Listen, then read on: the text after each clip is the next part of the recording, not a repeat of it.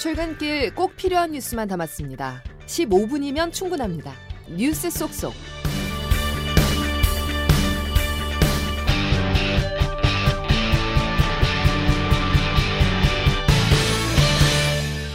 여러분 안녕하십니까? 12월 25일 성탄절 아침에 전해드리는 CBS 아침 뉴스 김은영입니다. 어제에 이어 오늘도 하얀 눈으로 덮인 화이트 크리스마스가 될 전망입니다. 성탄 전야부터 광화문 광장과 명동거리에는 성탄절 분위기를 즐기는 시민들로 북적였습니다. 서민선 기자가 보도합니다. 밤사이 많은 눈이 내리면서 오늘 8년 만에 화이트 크리스마스가 됐습니다. 수도권 일부 지역에는 시간당 1에서 3cm가량의 강한 눈이 내려 쌓이는 곳이 있을 예정입니다. 성탄절 전야제였던 어제 광화문 광장과 청계천, 명동거리 등 시내 곳곳에 설치된 트리와 조형물마다 다채로운 빛이 뿜어져 나오며 성탄절 분위기가 물씬 풍깁니다.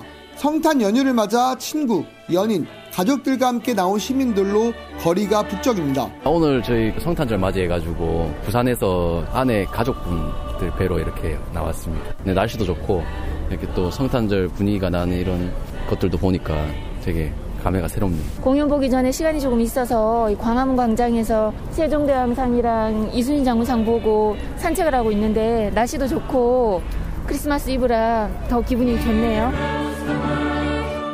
성탄절 이브이면서 주일인 어제부터 수많은 시민들이 교회를 찾았습니다.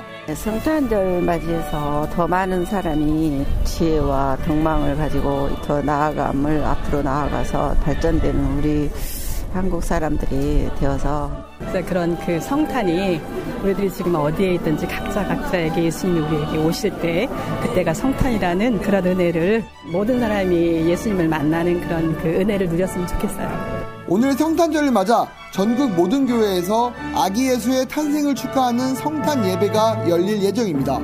CBS 뉴스 서민서입니다. 매서운 추위가 이어지는 가운데 세계인의 축제인 성탄절이 유독 힘든 사람들이 있습니다. 주거 취약계층의 겨울나기는 어떤지 살펴봤습니다. 김정록 기자입니다. 400여 가구가 사는 영등포 쪽방촌 주민들은 연일 영하권의 추위에 겨울나기를 대비하느라 분주했습니다. 80대 주민 이모 씨는 겨울이 오기 전 연탄부터 두둑하게 준비해뒀습니다. 참아야지 좋아도 연탄 떼고 하루에 안 두겠어요. 아니 한 한 한 500개 들여놨어요. 주민들은 급격히 오른 난방비도 걱정입니다. 지금 한, 한 달에 한 40만 방수는 25만원. 잠깐 잠깐 틀고 기름은 전기장판까지. 서울역 앞 노숙인들도 매서운 바람을 피하려 검은 롱패딩을 입고 몸을 잔뜩 웅크리고 있었습니다. 봉사단체들이 핫팩을 나눠주고 따뜻한 음식을 제공했지만 길 위에서 추위를 버티기는 쉽지 않습니다. 최근 윤석열 대통령도 직접 나서 한파에 대비해 취약계층에 대한 안전과 돌봄을 강화하라고 지시했지만 말뿐이 아닌 실질적 대비책이 아쉽다는 지적이 나옵니다. 빈곤 사회연대 이재임 활동가입니다. 그것보다 사실 중요한 게 어떻게 좀 주택 품질을 개선할 것인지 그 집에 좀 에너지 빈곤층이 살게 할 것인지 어떻게 하는 얘기가 좀 나오질 않고 있는 것 같아서 CBS 뉴스 김정록입니다. 팔레스타인 가자 지구와 우크라이나에서는 전쟁의 총성이 계속되는 가운데 성탄절을 맞이했습니다. 양승진 기자의 보도입니다.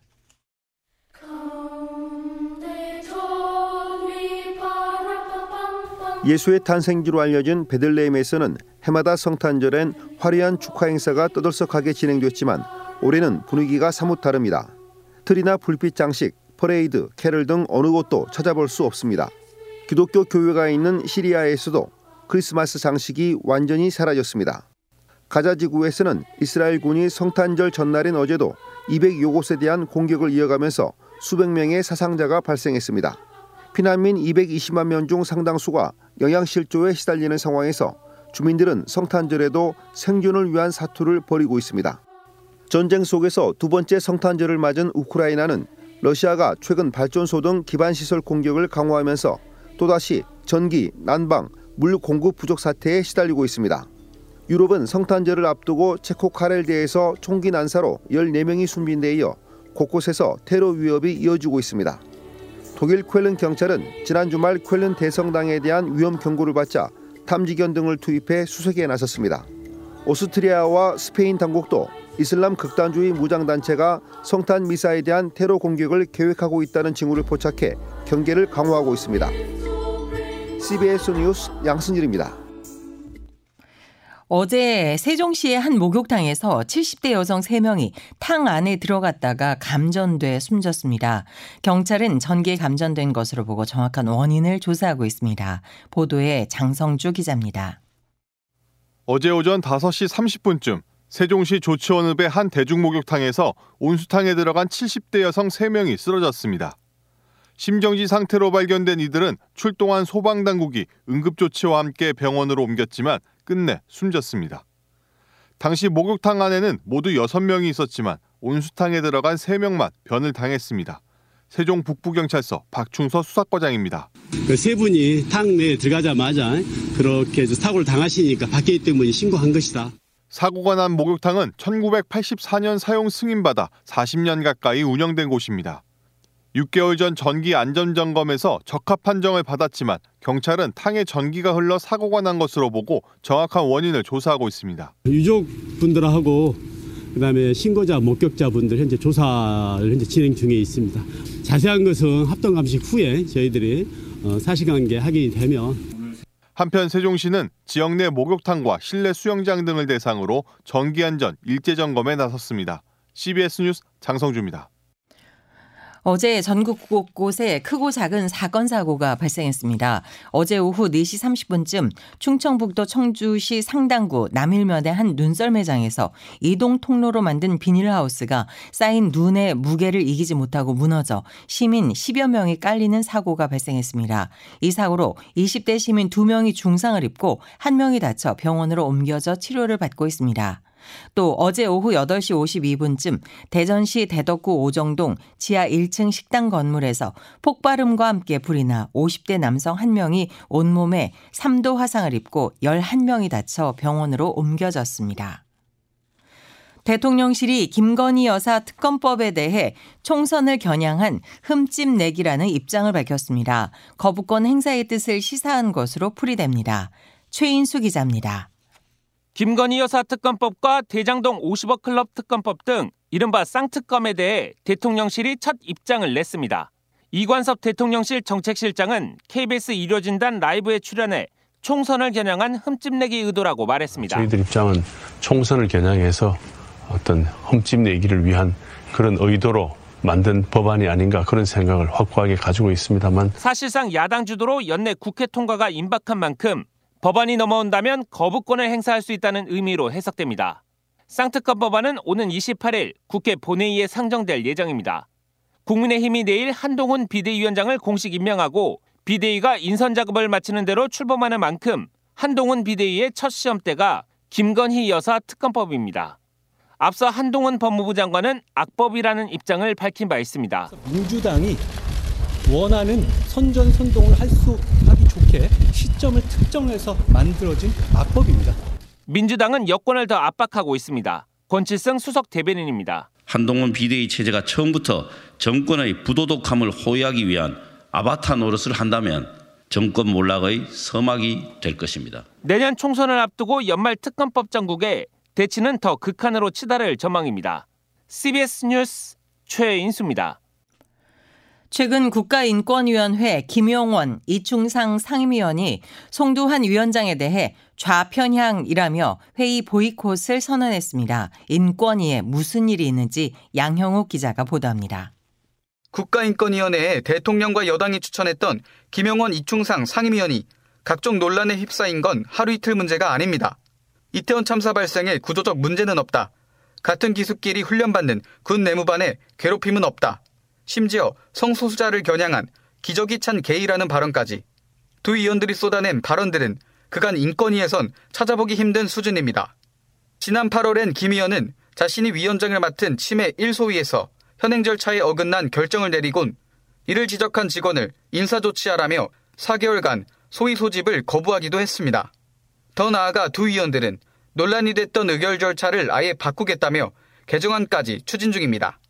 인권위 사내망에선 국제적 망신이라거나 인권위 이름을 달고 개인 주장을 하지 말라며 비판하는 글을 어렵지 않게 찾아볼 수 있습니다. 전임 인권위원과 인권위 정책 자문위원들도 개정안에 반대한 데 이어 급기야 인권단체 33곳이 모여 두 위원의 사퇴를 촉구한 상황. 건국대학교 법학전문대학원 한상희 교수입니다. 큰 가력에 나서고 당파적인 발언을 하는 것은 있을 수가 없는 일이죠. 스스로 인권위원으로서의 자질이나 덕, 어, 덕성이 없음을 증명한 발언이라고 봐야 될 겁니다. 전문가들은 이들에 대해 인권위원으로의 자격을 다시 살펴야 한다고 비판합니다. CBS 뉴스 양형욱입니다. 불황 속 고전하고 있는 백화점 업계는 고급화 전략으로 우수 고객을 끌어모으고 백화점과 거리를 두던 2030 세대를 유인하는 등 돌파구 찾기에 매진 중입니다. 업계마다 매출 신기록 성과는 나고 있지만 내년 전망도 그리 밝진 않아 혁신 경영이 더 치열해질 전망입니다. 황영찬 기자가 보도합니다. 신세계 백화점 강남점은 국내 최초로 연매출 3조 원을 돌파한 백화점이 됐습니다.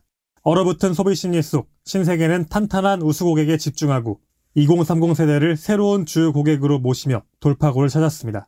핵심 명품 매장을 카테고리별로 세분화 입점시키고 신진 디자이너 브랜드를 포진시켜 젊은 층 수요를 오프라인으로 끌어온 점이 주요했습니다.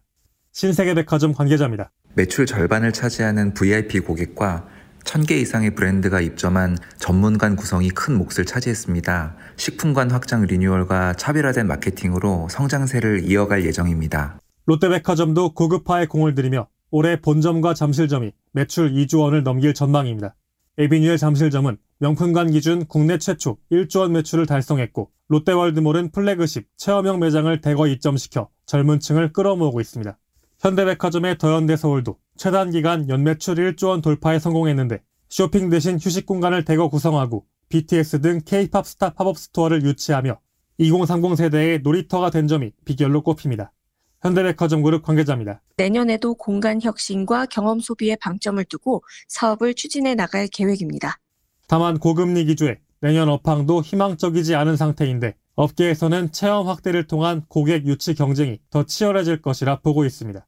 CBS 뉴스 화영찬입니다. 올해 우리 스포츠계는 유난히 젊은 선수들이 빛났는데요. 배드민턴 안세영과 탁구 신유빈, 수영의 황금 세대들이 그 주인공입니다. 2023년을 빛낸 이들의 활약상을 임종률 기자가 돌아봤습니다. 지난 10월 항저우 아시안게임 최고 스타는 안세영이었습니다. 천적인 중국 천이페이와 여자 단식 결승에서 오른무릎 힘줄이 일부 끊어지는 부상에 쓰러져 눈물을 쏟았음에도 오뚜기처럼 일어나 금메달을 차지한 드라마는 올해 한국 스포츠 최고의 장면으로 꼽힙니다. 단체전까지 한국 배드민턴 전설 방수연 이후 29년 만에 아시안게임 2관왕, 최고 역사를 자랑하는 전용 오픈 여자 단식 우승과 세계 랭킹 1위 등극 역시 방수연 이후 27년 만에 쾌거였습니다.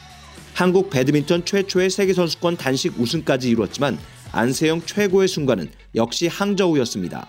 아시안 게임 목표를 이뤘던 순간 또 그 코트 안에서 네, 울었던 순간을 꼽고 싶네요. 삐약이 신유빈의 활약도 못지 않았습니다.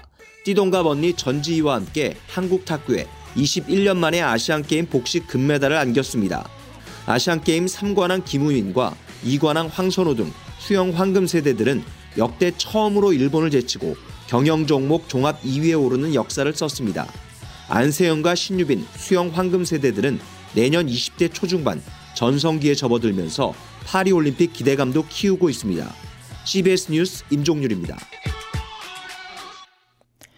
12.12 군사 반란을 다룬 영화 서울의 봄이 천만 영화의 반열에 올랐습니다. 개봉한 지 33일째 만으로 올해 국내 개봉작으로는 범죄도시 3에 이어 두 번째 천만 영화입니다. 북한이 이번 주 노동당 중앙위원회 전원 회의를 열고 새해 정책 방향을 제시할 예정입니다.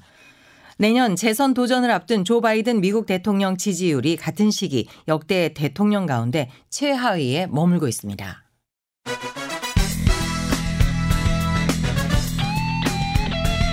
핵심만 담다. Save your time. 이어서 자세한 날씨를 이수경 CBS 기상 전문 리포터가 전해드립니다. 네, 성탄절인 오늘 강추위는 누그러졌지만 중부지방을 중심으로 눈이 내리고 있는데요. 8년 만에 화이트 크리스마스를 맞이하고 있습니다. 서울과 인천, 경기, 강원 중부 산간, 홍성과 무주에는 강한 눈이 내리면서 현재 대설특보가 내려진 곳이 있는데요. 오늘은 오전까지 강약을 반복하면서 중부지방을 중심으로 눈이 더 내리겠습니다. 특히 경기 남부와 충청권, 경북 서부 내륙에는 오후까지도 눈이 오는 곳이 있겠는데요. 예상되는 적설 적설량은 대부분 1에서 5cm, 서울과 인천, 경기 남부에는 최고 7cm 정도의 많은 눈이 지날 가능성이 있어서 빙판길 교통 안전에 각별히 유의하시기 바랍니다. 오늘 아침 영하권을 보이고 있지만 어제보다 기온이 높아서 서울은 현재 영하 1.5도인데요. 낮 기온 역시 어제와 비슷하겠습니다. 서울과 원주의 낮 기온이 3도, 대전, 전주 4도, 대구 6도, 부산은 7도가 예상됩니다. 날씨였습니다. 성탄절에 전해드린 CBS 아침 뉴스를 모두 마칩니다. 함께 해주신 여러분, 감사합니다.